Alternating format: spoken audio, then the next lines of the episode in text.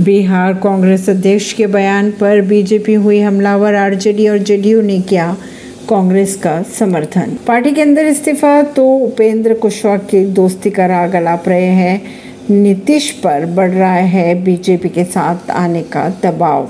बात करें अगर बिहार के पूर्व एमएलसी रणबीर नंदन ने जेडीयू से इस्तीफा दे दिया है, उन्होंने अपने बयान में कहा कि पीएम मोदी और मुख्यमंत्री नीतीश कुमार को एक साथ आना चाहिए। इससे पहले भी जेडीयू नेताओं के बयानों ने पार्टी के अंदर खाने विरोध की आवाज़ें उठने के संकेत दिए थे। बिहार के मुख्यमंत्री नीतीश कुमार के एक बार फिर से एनडीए में आने की चर्चाएँ जोरों पर हैं। हालाँकि नीतीश ने इन चर्चाओं का खंडन भी किया है। परवीन सिंह, नई दिल्ली से।